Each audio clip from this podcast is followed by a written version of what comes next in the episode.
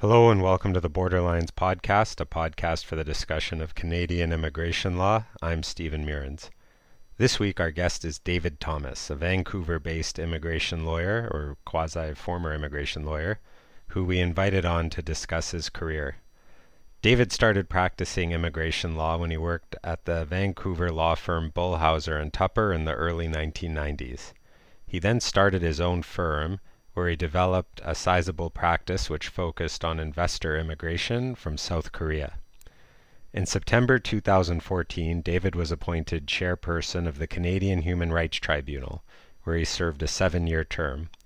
That recently ended, and he is now back in Vancouver.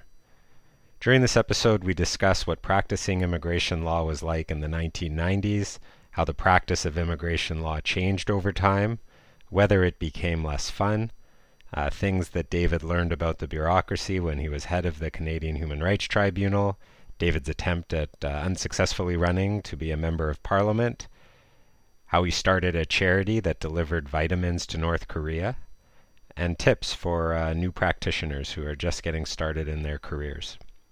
This is the fourth interview that we have done on Borderlines with immigration lawyers who are either retired or at the tail end of their career.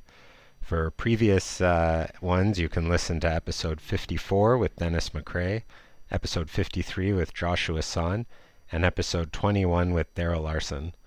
I know I've learned a lot from each of these interviews, and uh, I've come away with some valuable ideas on how I want to structure uh, my own career. Anyway, I hope you enjoy today's episode.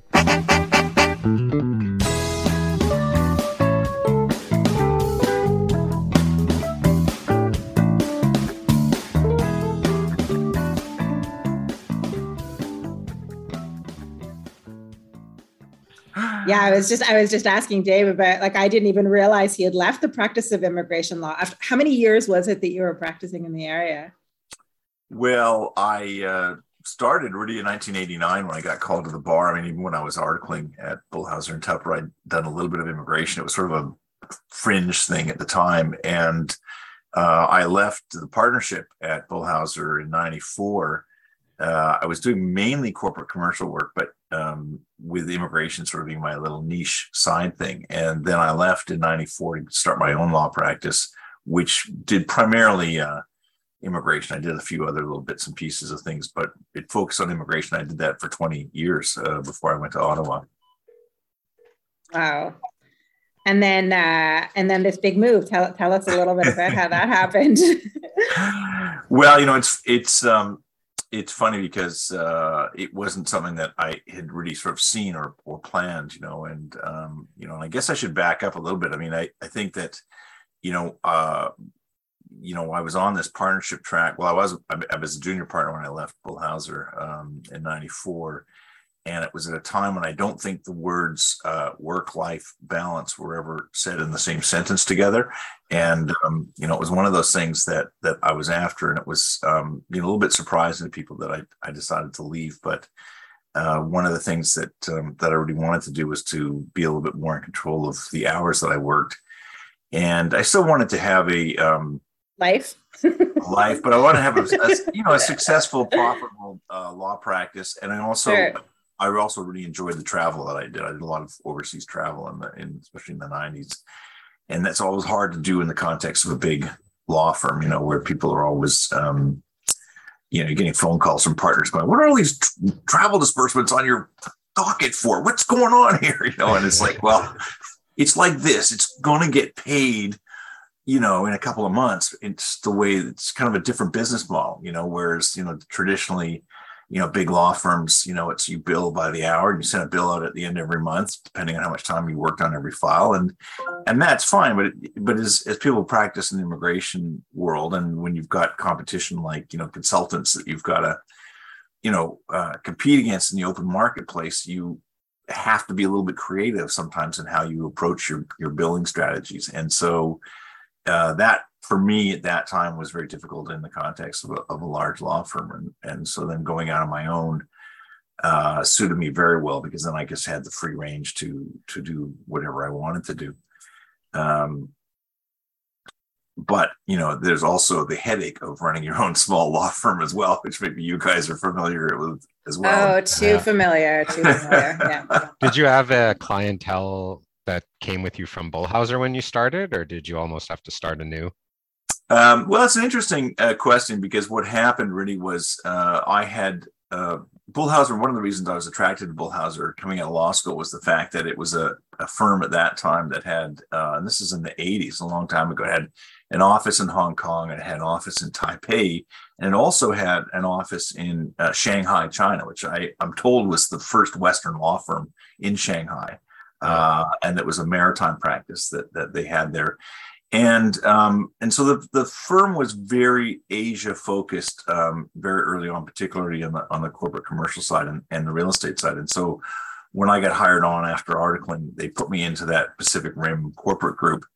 And uh, you know, when I got to the firm and they asked me what kind of areas you interested in, I said, "Yeah, I'm interested in business law and I'm interested in immigration." And they're like, "What immigration? Why would we do that?" And you know, and, and this is to put this into context. I mean, so back in the 1980s, um, you know, immigration was not a big thing. I mean, there's there's there's been ebbs and flows in immigration, but in the 1980s, it was it was very little. It was like family class, and there was uh, I think a very very very short sort of uh, skilled worker kind of independent category we called them those days, and, and it was a sort of an occupation demand list. It was very very limited. And uh, the Mulroney government decided to bring in something. Well, there was sort of this entrepreneur program that they'd sort of been playing with about this idea about maybe bringing people in with business experience and capital to come into Canada. And then around 86, 87, they started talking about something called associated uh, entrepreneurs.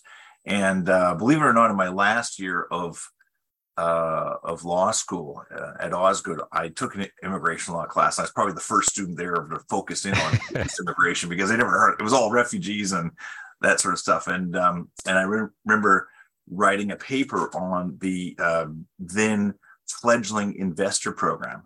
Uh, which was uh, hugely interesting to me because uh, I w- had an interest in business law, but I was also very interested in immigration. And and so uh, when I got to Bull Housser, I was sort of like looking down the future, kind of going, you know, this is a this is a growing area, and not just on the sort of business immigration side, but also on the uh, just if you're if you're dealing with international companies uh, and you're focusing on things overseas, you you you know the part of that is um, is is an immigration component, and I remember uh, there was this one time when I was still fairly junior at the firm and uh, I got a phone call from the most senior uh, partner who was in the corporate group up on the 32nd floor, and they phoned me and they're like, "Thomas, get up here right now. We need you. get up there." And uh, and uh, the firm, I know the firm had been working on a very very big uh, forest industry transaction that involved a, a, Japanese company that had invested a very big sum of money uh, here in British Columbia. And the firm had been busy on this for for months. And there they were in the boardroom with the vice president of the Japanese company that had been sent over from Tokyo to uh, oversee their investment. And he had a question. He had two children and they couldn't get into school because they didn't have study permits. And he needed to solve this problem. I could just imagine his wife was probably bugging him every morning. You know, it's like, fix this problem for the kids. And he goes to the firm and they're like, who knows anything about this? You know, oh, yeah, that associate down on the 26th floor. And you know, and then I think it sort of dawned on them, you know, when they realized, you know, suddenly uh, I'm one of the most important lawyers in the room to this guy because it's a very personal, personal, personal problem to solve. Let's put it that way. And I think that all of us understand that, you know, that you know, it doesn't sort of matter, you know, how, you know, how many assets you control, how big you, a company you run.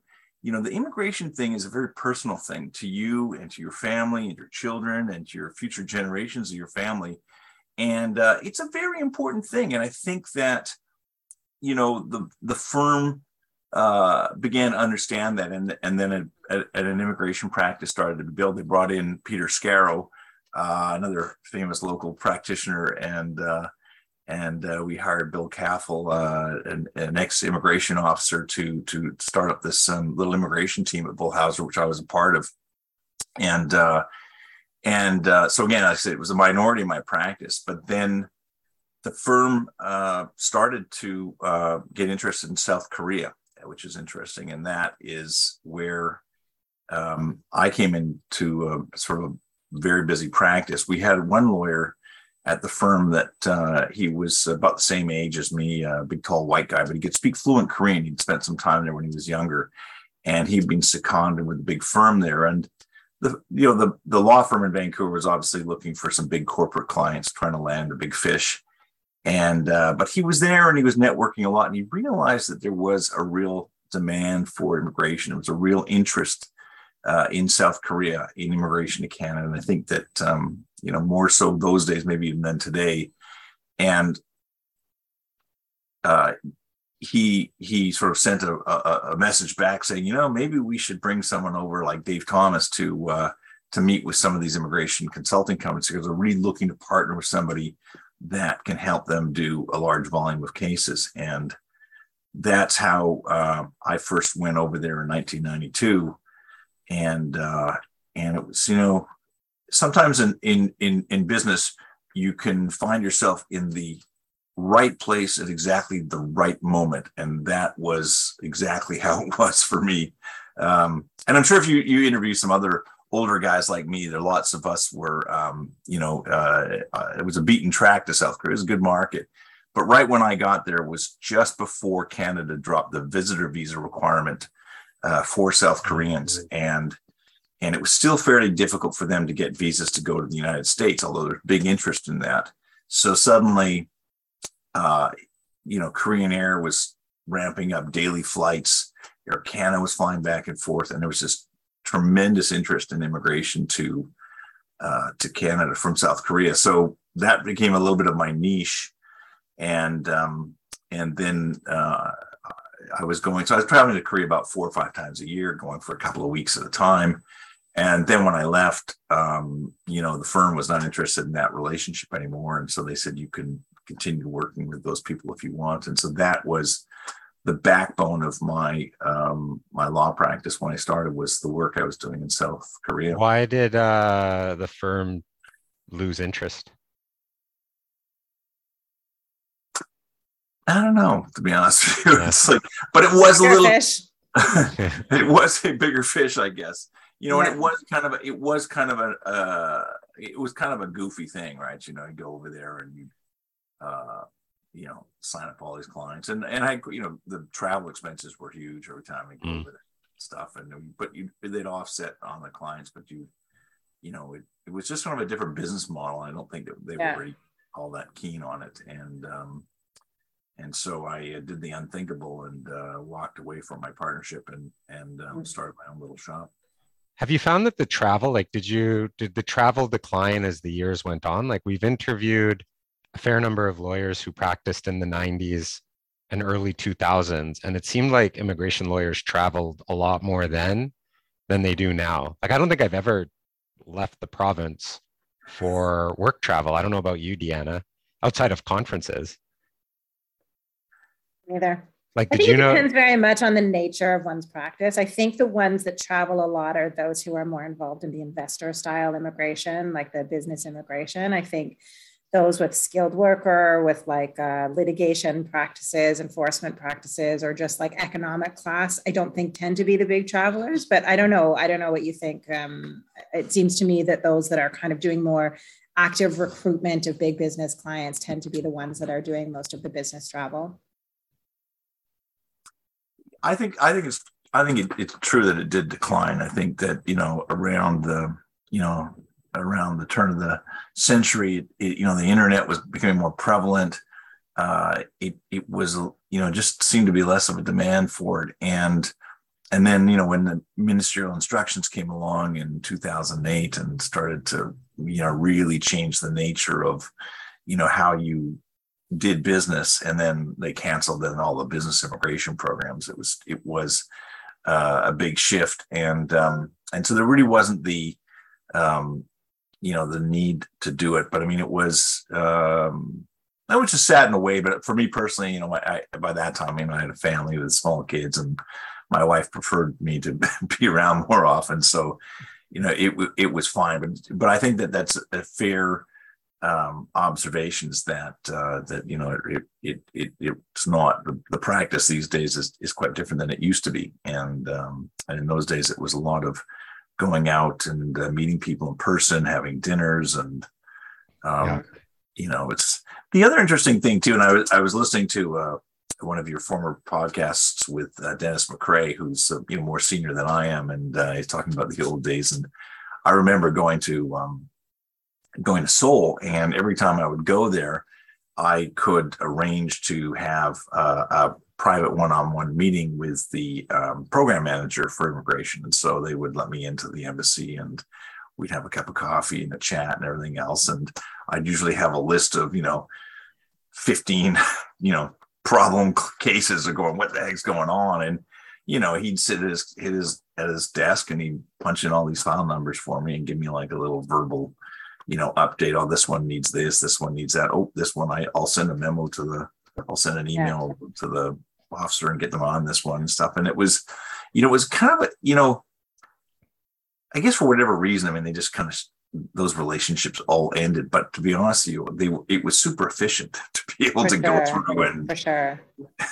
Yeah, you know, when I had when I started practicing, the overseas offices were largely closed off, but Hornby, you could still call people to correct work permit mistakes or things like that. And now it's sure. all as uh, Raj Sharma describes it, just the Borg, where yeah. sometimes you don't even get like an officer acronym. It's just Immigration Canada at the bottom of a letter.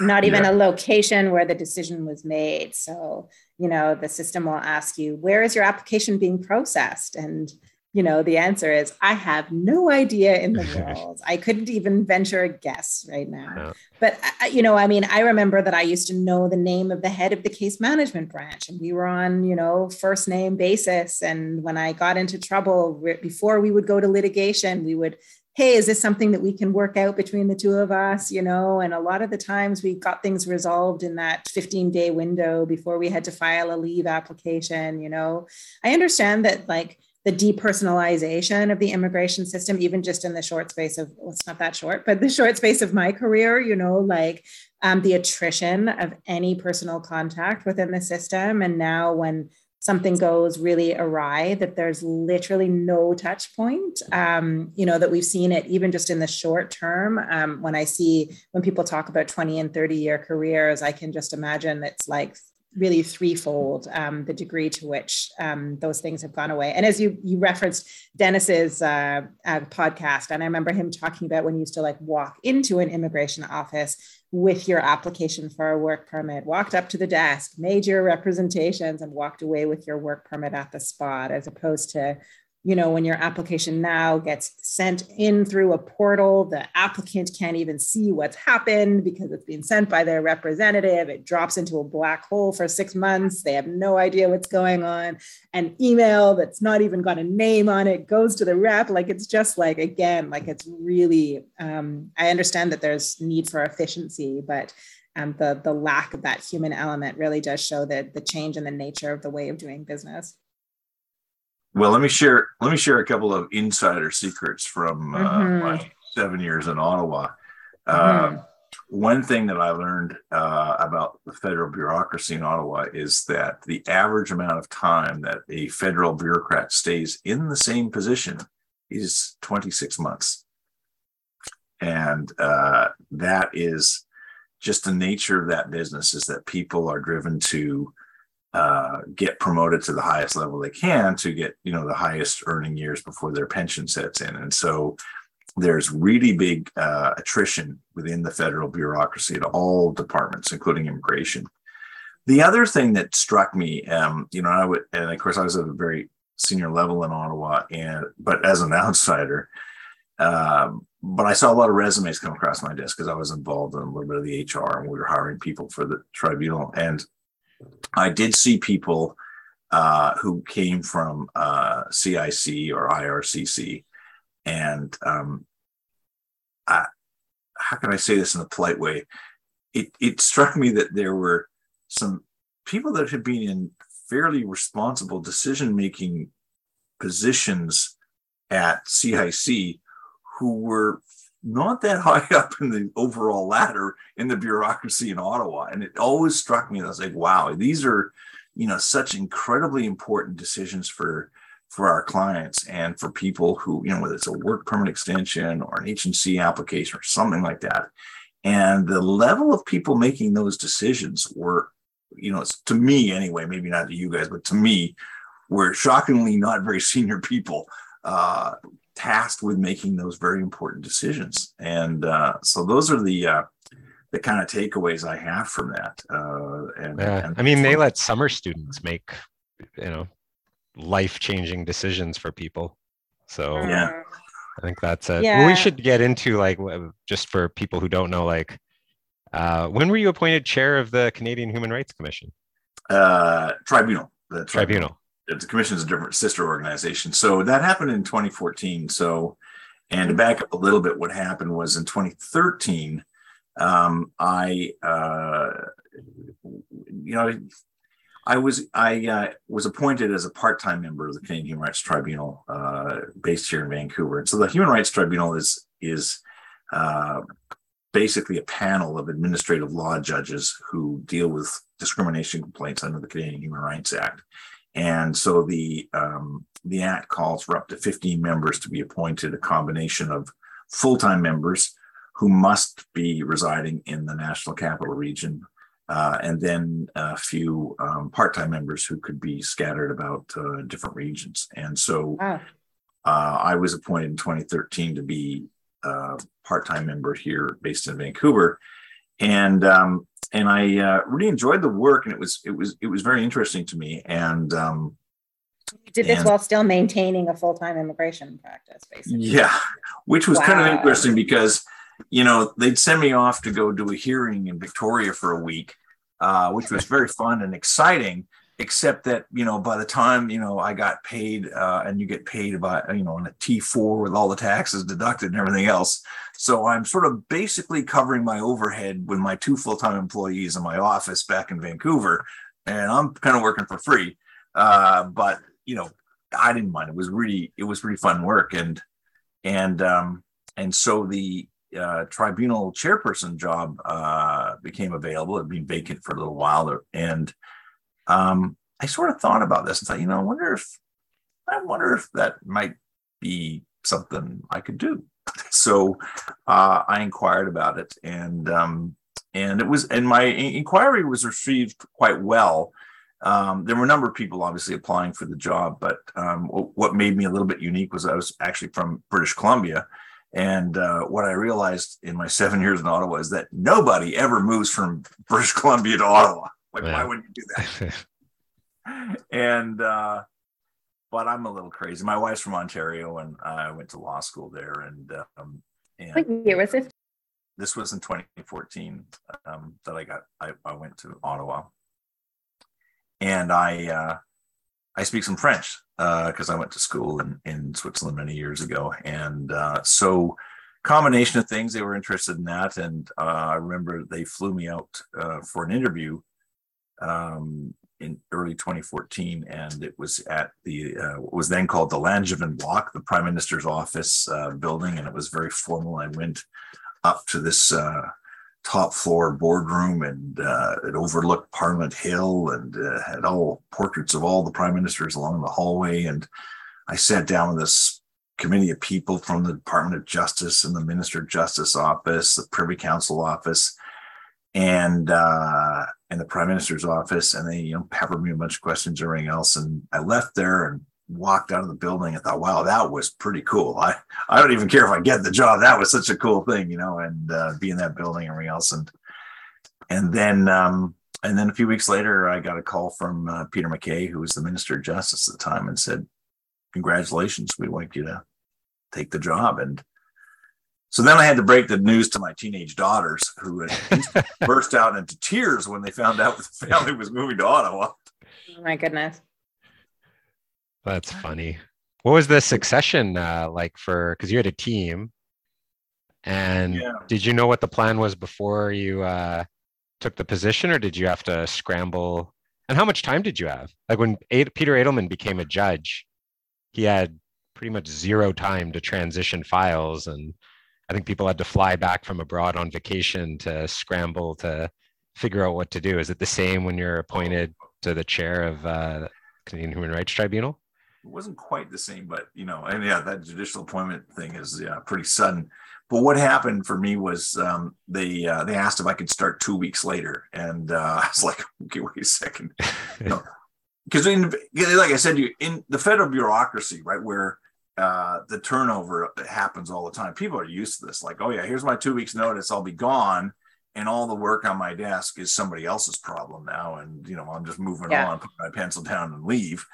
Um, you know, in the real world, it's not quite like that, and especially if you've got, um, you know, a, a, practice like I had. So I, I asked them to give me two and a half months to wrap things up, and and so what I did was I went to go speak to our friends uh, Gordon Maynard, uh, Rudy Kischer, and uh, Alex Stojicevic, who I knew fairly well uh, over the years.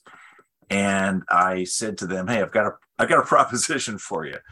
Um, I'm going to um, I'm going to take this job in Ottawa, but um, I've got two uh, full-time staff with me, and I've got 220 active client files, and you know some of them are transactional, some of them are ongoing clients." And I said, I'm I'm not looking to sell my practice, but I'm ready to give it to you. But I have two conditions. And I said, the first one is uh, I want you to offer uh, jobs to my my staff on the same terms and conditions that are on now. And the second ask is if I go to Ottawa and in six months I realize I made the dumbest mistake of my career, I would like to come back and you guys make some room for me to carry on my practice with you. And nice. uh, so they said, "Yeah, no problem." And in fact, one of my staff is still working uh, with them to this day.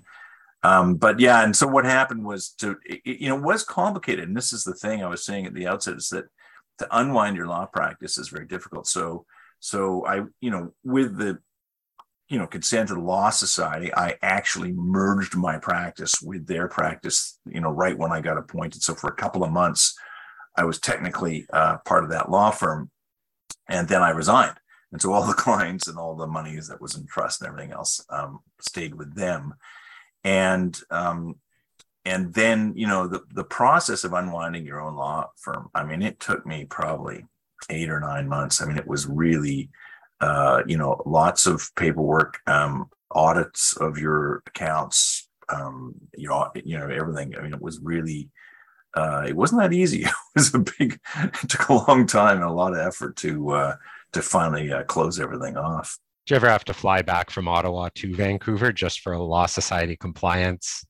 Uh, I don't don't think I had to do that, but I did come back to Vancouver. That first year, what happened was my wife and my daughters stayed uh, here in Vancouver, and I went by myself one year ahead. Um, but I, and I came back several times. But yeah, I had I actually owned my office space as well, so I had to I had to sell that as well. Which, uh, which in hindsight, I sold it at the wrong time. I went up in value about three, quite a lot actually, a couple years later. But uh, you never. Oh, you own the space? You weren't leasing? Yeah, I owned some space at the time. So, um, but yeah, and it was it was kind of you know the whole move to Ottawa was kind of crazy, but you know, it, and and it was a real big left turn in my career uh, but you know the, the, human rights work is very interesting, and there's and there's many cases that are immigration related. Believe it or not, there are uh, a number of cases I've I've had over the years that had an immigration component, and um, and as the chairperson, I was the person that delegated all the files, and so um, I had about a half caseload uh, as a full time member would because I had a lot of other management responsibilities as well, but but um, I'd often earmark uh, immigration related cases for myself just because of my, my background and expertise in that area. So, um, what sort of immigration issues would arise? Just like someone discrimination in the employment context against immigrants or? Um, well, more, more so against um, CIC itself or hmm. people mm. like, uh, for example, people um, who um, well, for example, people, I'll give you some examples, people who had secondary um, uh, examinations at when they're going through the airport security, you know, they, and some people would get um, flagged for automatic, you know, sort of supplemental examinations based on being not on a no fly list, but a, a flying a person flying who we're kind of interested in. Yeah.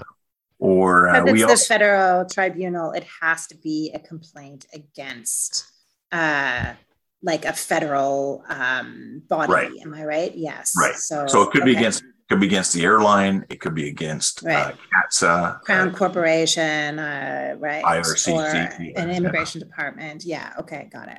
Yeah. Um, okay. So fairly, fairly neat stuff. You know, we had some really, we had some really good stuff. We actually had a, uh, we also had a, um, a NECAB case around the same time as the famous mm. ESHAC case. Mm. Uh, and, you know, as you guys as lawyers will remember that the Ishaq case is really fought on whether or not a uh, a regulation is more superior uh, to a to a policy. I think that was sort of the, the issue there. And uh, whereas the case in front of us was actually based on the good stuff, like is this discrimination based on uh, religion or national origin and that, that kind of stuff. But when the um, federal court of appeal decided to uh, uphold the uh, federal court ruling on the Ishaq case, that case unfortunately got withdrawn uh, and the complaint was dropped because it was then able the, the complaint was then able to get her citizenship uh, without removing her bail. I think some other good cases. There's some other cases around. Um, you guys still call it the black hole of CSIS when somebody gets uh, a background check referred to CSIS and then you don't know what happens for like a year yes. or something. Yeah. That still happens. A year. Oh yeah. Yeah. yeah. I haven't had one of those for a while, but um, I don't think that yeah. it's changed. This yeah. year, it's the black hole of Edmonton. But, yeah, that's right. It's true. Yeah. Yeah, but, that's true. And uh, I mean, obviously, the Canadian, the appointment to the Canadian Human Rights Tribunal is a left turn in your career. You also ran for office at one point. That's right. Very, very long time ago. Was uh, that when you were with Bull Housser or when you had your own firm? No, it's fairly a couple of years later in 1997 i was uh, the candidate in west vancouver for the um, pro- the then obscure fifth party of parliament the progressive conservative party who only had two members sitting and jean charest was the leader. Uh, that was 25 years ago and here jean charest is running uh, yeah. leadership uh, again. But yeah you know i'm that's kind of you know i'm I, that's kind of who i am really. I'm sort of a kind of socially progressive guy, but I'm a fiscal conservative, you know, I'm and and so that seemed like a good fit for me. So yeah, I was I I ran and uh, you know, as my classmates at my 20th year high school reunion um, pointed out, they said Dave Thomas, the only guy who could win who, who could win less votes than the NDP in West Vancouver. How uh, did your practice like um, when you're campaigning full time? Or is that why you lost? why you had uh, votes? Because uh, no, you, you, know, had to manage an immigration practice. You know, it wasn't that it didn't go on for that long. You know, it was it was about I guess a five week kind of uh, mm. In fact, the funny thing was right when the writ dropped, the writ dropped a little bit unexpectedly, and I had a trip planned to South Korea that I really couldn't get out of, and uh, and so I had I went to Korea for like three days, and I came back, and uh, and as I'm in the car from the airport, my campaign manager's on the phone. He goes, he goes, let me just read you something from today's Vancouver Sun. And I'm like, okay. And he goes, well, we've been trying to get in touch with candidate Dave Thomas for several days now, and he just seems to be completely missing. And I'm like, okay, you're making that up. you're just giving me a hard time. So nope, he was not making it up. so that was I'm now letting that secret out. Yes, I was in South Korea during the writ, but the rest of it was uh it was just like the it was so crazy. It was so much fun. I really had a good time though. It was really really fun. Uh you know nine all candidates debates all was big riding and it was um it was a lot of fun. But you know that i would say that that's not the reason uh that i got appointed in 2014 but i think that you know these big appointments are you know they have a little bit of a political tinge to them and, and having that sort of pedigree kind of background you know helps that uh, you know when you when you're being appointed by um, you know a government it's a cabinet decision right? The yeah, decision yeah. to appoint you has to be approved by cabinet. So you know uh, you know often if you're if you've got a very strong background with the wrong party it may not happen for you so. We've interviewed even like some uh, ex-immigration ministers who've uh, acknowledge that even when it comes to TRP requests, you know, the party does uh, matter a bit. Really? Yeah. Wow, interesting. Yeah. Uh, well, I don't know. it is what it is, right? But you know, it's it's it's um, and sometimes the process works very well, and sometimes it doesn't. And I and I would say that um, you know to the credit of the of the Liberal Party, uh, when Justin's team uh, took over, they did change the process for these uh, GIC appointments, and it's a little bit more uh, transparent. Um, and in fact, the, the, nice thing was that I had a chance to participate on those selection committees for members of the yeah. tribunal, and um, and so it was uh, it was good to have some input on that. But ultimately, the decisions are you know they are they are politically. I wouldn't say influence, but I mean, but it, it, just to say it just it's not that it plays a zero role uh, at the end of the day. What and insights that, do you have kind of looking back onto the years as an immigration practitioner? I sort of wonder uh, once you've wrapped up in immigration practice and you're kind of able to look back on it uh, in hindsight, is it an area that you think was like a good choice for you? It's is it something that you think was is sort of like an area you would recommend others getting into in the future? Um, you know, I'm just kind of interested on your perspective in that. You know, uh, for me personally, what what really uh, I feel looking back on you know 25 years I was doing it was that you know how enriched my life was by meeting so many very interesting people, accomplished people uh, from around the world, and I would say that even a number of my former clients have remained friends with me uh, to this day, because they're just great people and we get along really well, and we we we've continued on um, as friends after the business relationship, and and that uh, has been, I think, for me, you know, what was really the most enriching thing about it is, and as I said this before, you know, you really, uh, you really touch people's lives in a very significant way when you're when you're an immigration lawyer, and it's it's funny how you know years later, uh, I had so many people when they were getting their citizenship, uh, their citizenship ceremony, having their picture taken with the citizenship judge, and then got their certificate in their hand and they'd send me this photo. Like it's like that you heard from them for years and like, you're the guy that helped me, you know, change my life and got me permanent residence status. And here I am now, four years, five years later, as a citizen of Canada. I'm so proud of this moment. And you're the person that I'm thinking of. And yeah, and I, you, you guys probably have the same thing. I, you know, it's I don't think it's that uncommon, but it, but you really do uh, make such an impact on people's lives. And it's, I think that's totally different than being a business lawyer or a real estate lawyer yeah. or, you know, litigation yeah. lawyer. It's just, it's just not the same thing. But in immigration, you know, you really have that chance to, to really help people. And, and I just feel like in some ways I've been swimming in a pool of good karma for a number yeah. of years now. Yeah, yeah for sure. That, that chance, you know. And the I other think that is you, a major driver, you know, that it's it's about the people that you meet and about sort of like following people along on these journeys that generally um, have a positive outcome. I think that um, it does very much. I mean, everyone knows that immigration has its own little niche areas. I think for some, um, you know, people that are doing more of the litigation and enforcement, uh, you tend to be following people more through a journey that more often than not has a negative outcome rather than a positive outcome. So it can be a little bit more uh, disillusioning over a longer trajectory. I just my my sort of follow up question was um, in terms of the decision to change the path of your career? Was part of it like immigration burnout, frustration around how the practice was going, or just that you kind of were like ready for a new era? Um, well, I think in a way, um, it was a combination of things. I was ready for uh, you know something new, and this, and and I, you know, having you know run for parliament 25 years ago. I mean, there was part of me that you know, there's that old saying that says, you know, that there are two kinds of people that run for office, right? People who uh, want to be somebody and people who want to do something.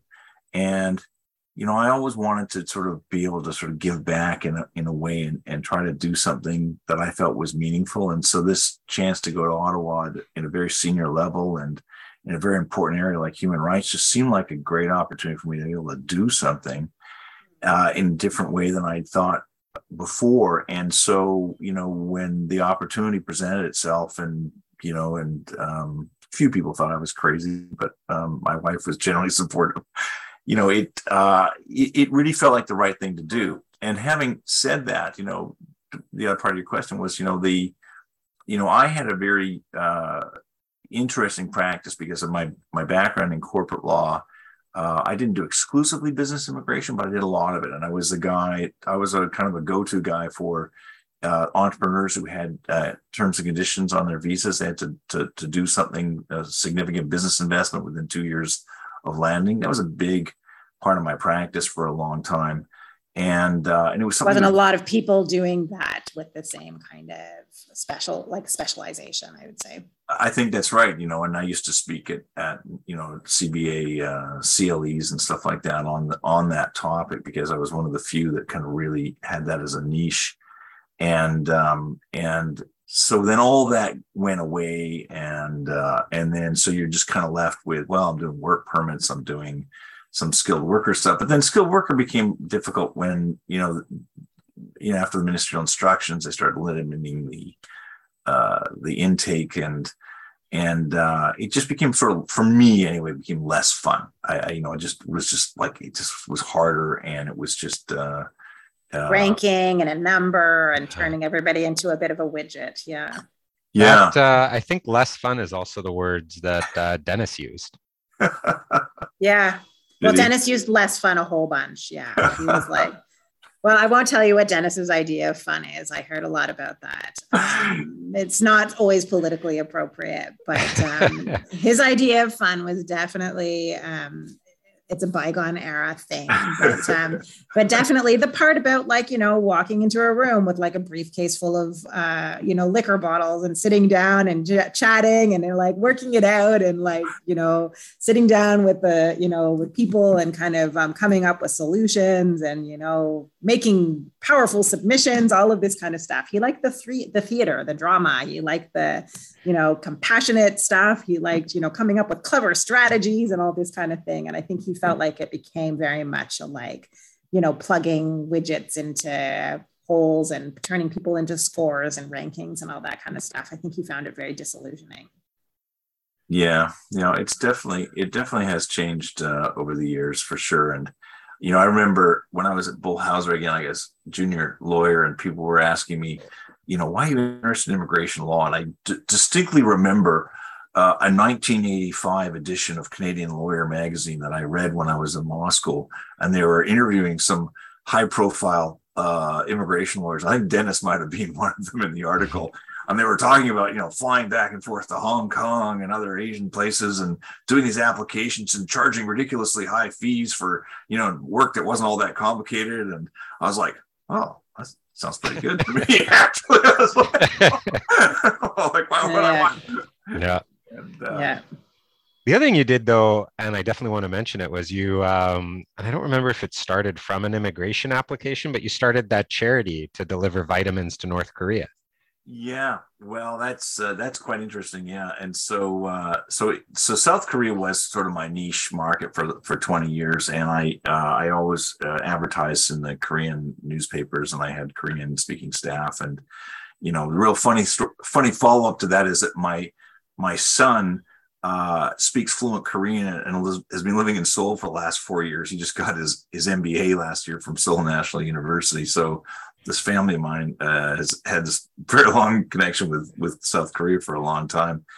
Um, but anyway, uh, I got to know uh, a, a, charity called First Steps and a woman named Susan Ritchie who um, who has been the official translator for three of our prime ministers, um, Chrétien, uh, Martin, and Harper. And when you know when our prime ministers would speak with the president of South Korea, she'd be the Canadian translator. And very interesting woman. And she started a little charity here in Vancouver out of her basement called First Steps, and she um, donates uh, soybeans from Ontario uh, to North Korea. It's very complicated to do this, but in the process, she's now at the stage where she's uh, providing this very nutritious soy milk to 100,000 underprivileged North Korean children every day. And uh, these are children that are wow. living in orphanages or uh, in poor rural uh, areas. And um, and so anyway, I uh, uh, over a number of years I helped uh, raise money for her, and then I had this idea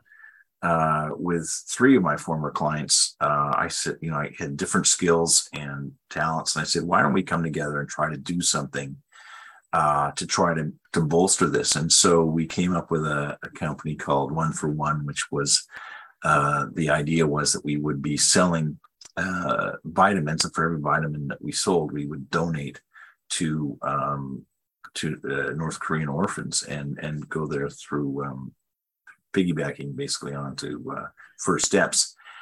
And uh, and so and we found a local manufacturer that, that helped us with the um, the manufacturer and the donated product and everything else. And so that led to two very interesting trips myself uh, to North Korea. Um, and in fact, the second trip, I took my son, who was about 16 years old, uh, with me, and I, I could just say, young mind completely blown. he was like, it was, and that's probably part of the reason he's in, in South Korea today. I mean, it's an incredible experience to to see, you know, what a stark difference uh, North and South Korea are. And um, you know, I always say to people, you go to Seoul, it feels like you're walking 10 years into the future. I mean, they're so high tech and they're doing it, I mean, it's moving so fast. And you go to Pyongyang and it's like you just walked 50 years into the past. It's, you know. Well, I think I remember, uh, I think I saw photos of a, um, your son at like a North Korean school with kids who are his age and he's a head taller uh, than yeah. everyone else just because of like the malnutrition. Yeah, um, that's a that's a real thing. Actually, that is a real thing. Uh, he's freakishly tall on his own. He's six foot six. Yeah, actually, could also just be but like father like son. but it's true that they are uh, they are uh, uh you know very it, it, there's a real malnutrition problem. And I think that you know right now we're not hearing much, but I think because of the pandemic and some other issues that that there may be a bit of a famine going on right now. And uh, and you know it's it, anyway, it's a it, it, it was an incredible experience. Unfortunately, that whole charity thing uh, wound up when I moved to Ottawa, and we um, we didn't go as far as we would have liked to have uh, done with that, but uh, but we did some good, and it was uh, it was a good experience while we uh, had that opportunity. So with those, like, there's uh, starting your immigration practice, running to be an MP, starting the charity, Canadian Human Rights Tribunal. Are there any other like pivot or moments in your we'll call it all your immigration career that uh, were like defining moments or moments that you especially look back on fondly well uh, there are lots of you know uh, you know especially the travel and meeting people and, and going to different parts of the world you know i did several trips to the middle east um, and i did uh, uh, you know quite a number of trips to asia probably went to korea about 50 60 times uh, you know, and there are lots of um, lots of great moments along the way. Um, but I think it's mostly the people at the end of the day. When I look back on it, I think it's really mostly the um, the opportunity to to really get to know people. And I guess like unlike maybe some other lawyers, I always uh, gave a lot of my personal time to be to be social. Like if a client invited me for dinner, uh, I'd often go and uh, spend time with them and get to know them as a person. And I think that they appreciated um, the opportunity to get to know that you know a Canadian, someone who's born and raised here, and and I think that that um, you know speaks a lot uh, to um, you know the nature of the people. Frankly, the people when you think about it, the people who really got the inclination to pick up uh, from where they are, where they were born and raised, and to you know to move themselves and their family to a foreign country. I mean, it takes quite an extraordinary person and personality type to do that. And uh, I think within that pool of people who who have the um, you know the motivation to do that, you'll find you'll find some very very interesting people. And uh, and for me, that's been, as I say, the biggest enrichment for me is getting to know uh, those people on a personal level and and and really uh, enjoying their company and uh, the experience of knowing them. Yeah. The part that I often reflect on is when someone who just moves here in their first three months goes to all these places or has all these experiences that me having lived here most of my life never have done. It's like you have clients who come and they're like, oh yeah, we just uh, rented a boat to go uh, watch the World Cup on a a yacht off uh, like Bowen Island, or oh, we've gone hunting in Revelstoke, and I just sit back and I'm like, I never do any of these things. like uh, my clients are, uh, you know, learning more about it than I uh, I know. Yeah, isn't that true? As my wife always says, we have to go to Butchart Gardens one of these days because everybody we know that comes and goes there. We've never been. And every yeah. spousal sponsorship application you filed, right? That's right. I guess those things are uh, are in common. But um, but yeah, you know, it, it, it's it, you know, I, I, think that for young people today, it's a kind of a different experience on immigration, mm-hmm. and I mm-hmm. think that um, you know, it's you know, it does feel like to me, as a, I feel like a bit of an outsider uh, to immigration these days, but it does feel a little bit less. Uh, seems a little more faceless, I guess, in the process. And well, and especially the last few years. Yeah. Yeah. The pandemic yeah. has really been a hard hit because I feel like um, it's kind of entrenched this idea that client service is no longer a thing, um, and uh, there's there just doesn't seem to be the same expectation of of client service or um, are you talking or, about at ircc or at mccrea no i'm just kidding. Yeah, yeah no no at ircc yeah. Touche you know touche. Yeah. And you know, I'll tell you something that, that struck me. In seven years at the Canadian Human Rights Tribunal. A lot of the cases we had were with uh, federal government agencies or departments like IRCC, and uh, often employment related and uh, and sometimes you know customer related for services uh, being rendered. And it, it struck me sometimes that you know some of the complaints were over issues that were not sort of life altering severely damaging uh, you know, of course, the discrimination related, which is not defending discrimination in any event, or, or you know, and but you know, the, but uh, you know, considerable resources devoted to uh, complaints, and, and a lot of times the complaints are not substantiated at the end of the day as well. But you know, as I say, considerable resources uh, devoted to the investigation and inquiries into into complaints um, that impacted people's lives in a negative way, and it was always a little bit funny for me, kind of thinking, "Wow, you know, I just think of all these times where you know something went wrong for." Uh, a, a, client, uh, and there was maybe some culpability on the part of IRCC, and they don't have that kind of re- resource or or you know uh, people paying attention to you know how badly their lives were impacted over something that went wrong. And and and I was always left with that thinking wow you know like it's it's kind of disproportionate when you think about it because and and not I'm not saying that IRCC is always wrong but I think on the other hand and this is one of the things I'll tell you this is I'll tell you this as a an outsider at a senior level in Ottawa. And I told all my people, I said, listen, the worst thing I've seen sitting on the other side of the table from the federal government uh, over the years is when bureaucrats never admit they made a mistake, right? Mm-hmm. That's the worst thing. And we're all human and we all make mistakes. And what makes us different is what we do to fix those mistakes after we do it. And so I don't want anyone ever to dodge admitting when we've done something wrong. And when we've done something wrong, we own it and we fix it, right? Because I'm sure you guys can think of many, many of those uh, examples in your own careers where you just know somebody did something, made a mistake, and they just won't own up to it and they won't fix it. And and that's wrong, you know. And so, to the extent that I had some influence over that, uh, I never never let that happen, and never uh, never encouraged anybody to to to walk away from the ownership of something that went wrong.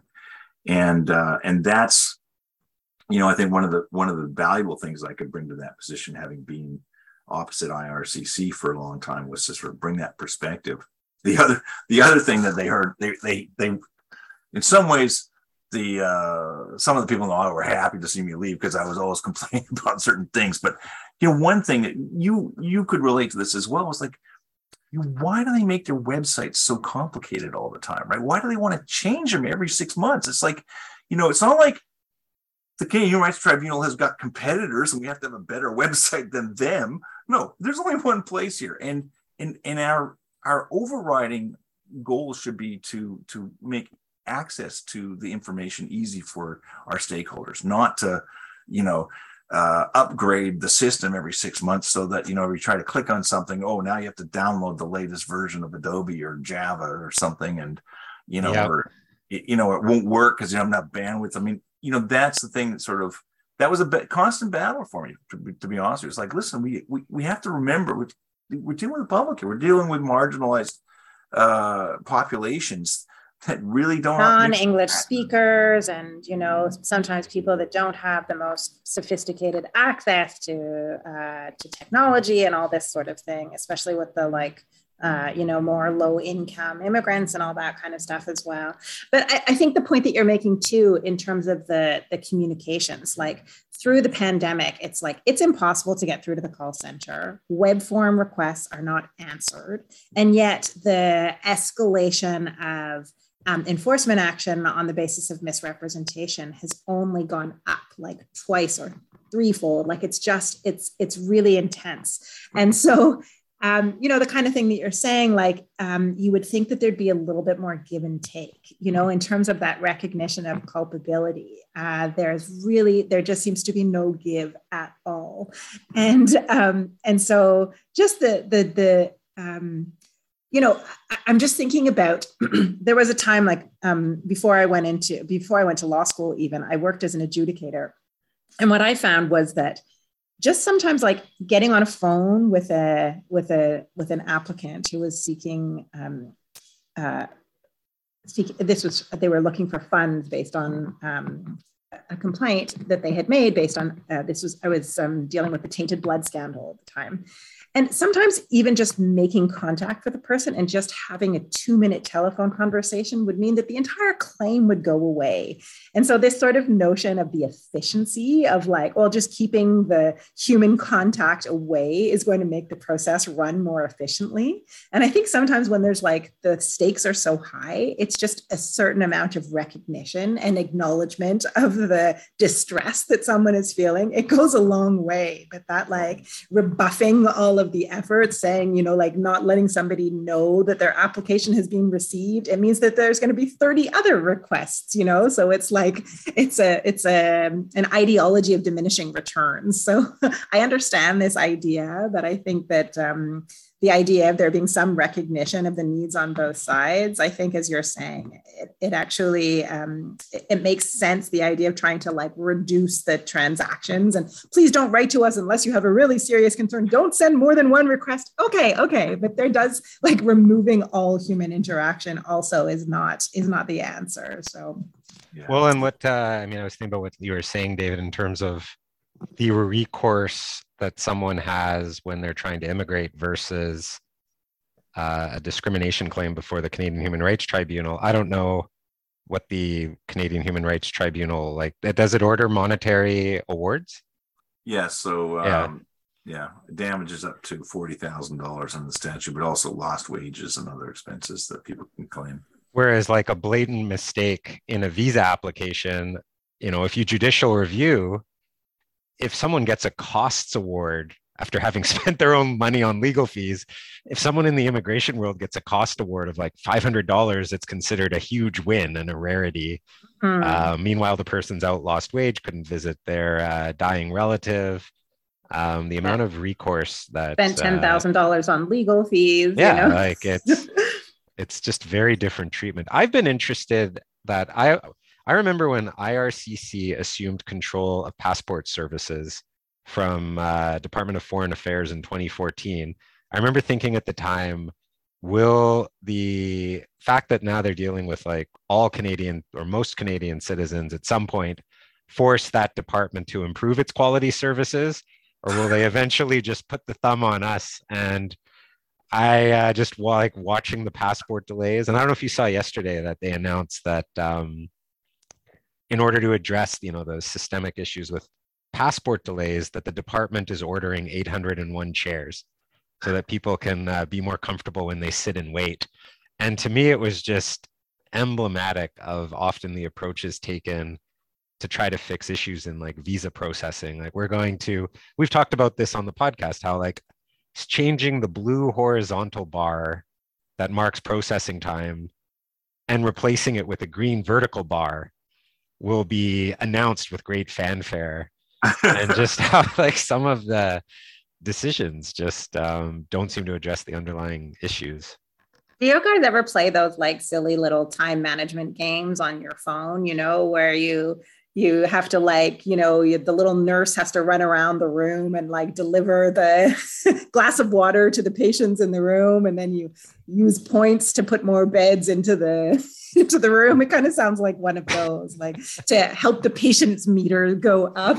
It sounds a little bit like that. Doesn't actually fix the problem. It just is like a bit of a band-aid solution Well, you know that it. I'll tell you, it, it was a very eye-opening experience. You know, like I said, going into Ottawa from first of all from the West Coast, but also from the private sector, and having worked on the other side of the table, and and it really, you know, you, you look at those things about the 800 chairs. I mean, that's the thing. I could I could see that for sure. And and one of the things that um, I think gets lost is, you know, who we you know who are we serving at the end of the day, right? And there's always a tendency, I think, to try to make things, you know, in bureaucracy, try to make things easier for the bureaucrats. Whereas, you know, it's really, you know, we really should remain focused on the people that we're there to serve. And that I think to, and I'll be very frank about that. I mean, that's one of the tensions I think that that exists there. And, you know, and there and there's, you know, several battles I can remember fighting just on that whole point about, you know, like, are we doing this to make our lives easier or is this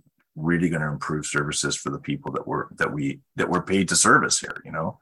Yeah. And, and it sounds like a kind of a think crazy uh, way to look at it or a question to ask, but the truth is it's, it's very true. And, and you see that sometimes is that, is that, um, you know, that, that, that Ottawa is a bubble and people who live there kind of joke about it being a bubble, but it really is a bubble, and it's and sometimes it's very far removed from the real lives of Canadians that um, you know that, that depend on them for uh, for service. No, it. Um, so, do you think you'll you're back? I think you said you're still part time with the Canadian Human Rights Tribunal. Are you planning on diving back into immigration? Uh, that's a little bit of an unknown question, but I'll tell you what I am doing right now is I am uh, I am finishing up one big decision for the um, the CHRT. It's immigration related, so look for that in, in, a couple of months from now. That'll be very interesting to the immigration bar. And I'm uh, now working as a part-time uh, contract uh, mediator for the British Columbia Human Rights Tribunal. So I'm doing a number of mediations for them. And another Another immigration gig that I've been appointed to, but hasn't started yet, is I am the vice chair of the tribunal for the College of Immigration and Citizenship Consultants. Oh, neat. Congrats. Yeah, wow, so, that sounds interesting. Is yeah, that something thought, you can do from here? do you have to move to? I don't even know where they're based out of. They're based in Burlington, Ontario, Burlington? but that, will be a part-time job for me again, a few days a month. And uh, but I thought you know, I'll bring kind of a unique combination of administrative uh, law adjudication uh, together with a background in immigration law could be of value to them, and I think that they they saw that too. So we'll see how but that this goes. is like on disciplinary kind of hearings. Is that yes, discipline, yeah. and I think a couple mostly discipline. I think in a couple of other related areas. Like I said, I haven't started yet, but I have been appointed, so we'll see how that goes. Oh, interesting. I was oh, browsing briefing notes, and there was this redacted appointment to uh, college redacted. So maybe that was the like yeah. your appointment. Um, I've, oh, really? I've learned I've learned not to request the copies of those briefing notes because they are just heavily, heavily redacted. But uh, maybe that's yours. Could be exactly. Oh, By the way, I want to commend you guys on this podcast. I think this is a great show and uh, wonderful for you guys to do this and to uh, reach out to the uh, the larger immigration community. Uh, yeah. And, well, it's funny you mentioned uh, Peter Scarrow because he used to work at Larlee Rosenberg when I started here. Um, and maybe I'll reach out to him as well. So uh, you guys overlapped at Bull Housser.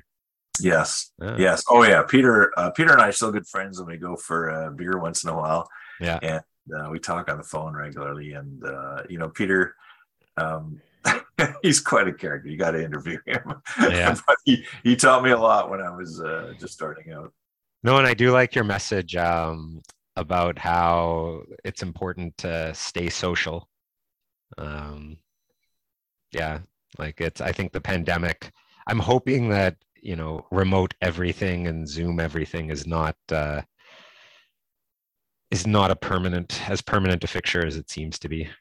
Yeah. Yeah. I know it was something that when I was on the CBA executive, there was a real fear that once you go there, it's very hard to go back. And they were talking specifically about the conferences. Um, but I feel like um, you know, it is something that once you've done it, the convenience factor um, does kind of win the day. And I think that, like, I don't know, just even just personally, that once once you're doing it, you're just kind of that's the the mode of doing your work. And uh, I agree with you, Steve. I think that um, you know it becomes a bit of not an addiction, but it's just sort of like it just becomes your mode of doing things. And I, I, I would like to see some of that human. Yeah, not so much work wise, more just like lawyers meeting up. Um, that's why, like you both know, I started that because the uh, the CBABC kind of breakfast social is all still on Zoom. Like I started mm. that monthly dim sum thing, and uh, it's just those little things that you can't do remote. Like our firm in ten minutes is doing a fried chicken contest because uh, it's National Fried Chicken Day today. but, uh, yeah, but yeah, we'll definitely. I even I think even client meetings, like I think some of them, certainly the majority of that is still going to remain on Zoom. I think that that's um, there's there's still value in that. But I think you know, for us to go to a fully you know monitor like digitized uh, practice, I think I do think I go with Dennis that something is lost. I mean, all of our hearings now are online. You know, I do think that um, you know, I, I, I get that it's it's very efficient and all that sort of thing, but um, I kind of it's to some part of me is starting to kind of miss that like face to face element with some of my clients that I don't ever get into the same room as, as them anymore. Any uh, final tips to the people just starting out, Dave? Well, like I said, embrace it and uh, and give your clients the give your the clients a piece of yourself, right? Let them get to know who you right. are as a as a Canadian, and I think that will help them, and uh, it just might help you along the way as well. Yeah, I yeah. think that's a great piece of advice. I like it.